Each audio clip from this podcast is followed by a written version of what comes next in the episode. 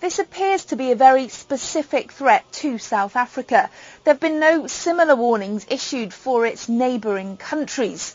The security message said that the US diplomatic mission to South Africa has received information that extremists may be targeting US interests in the country, to possibly include US government facilities and other facilities identifiable with US business interests.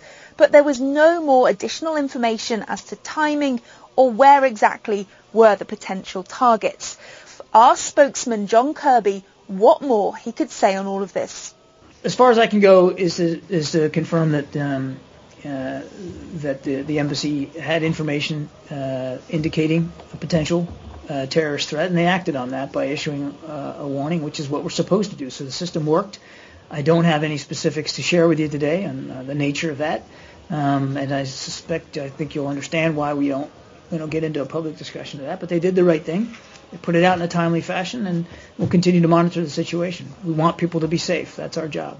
Well, to that end, the embassy warning advises American citizens to review their personal security plans, to remain aware and vigilant of their surroundings, including at local events, to monitor local news stations for updates, and to follow instructions from local authorities, and to remind them to be vigilant and take appropriate steps to enhance their personal security.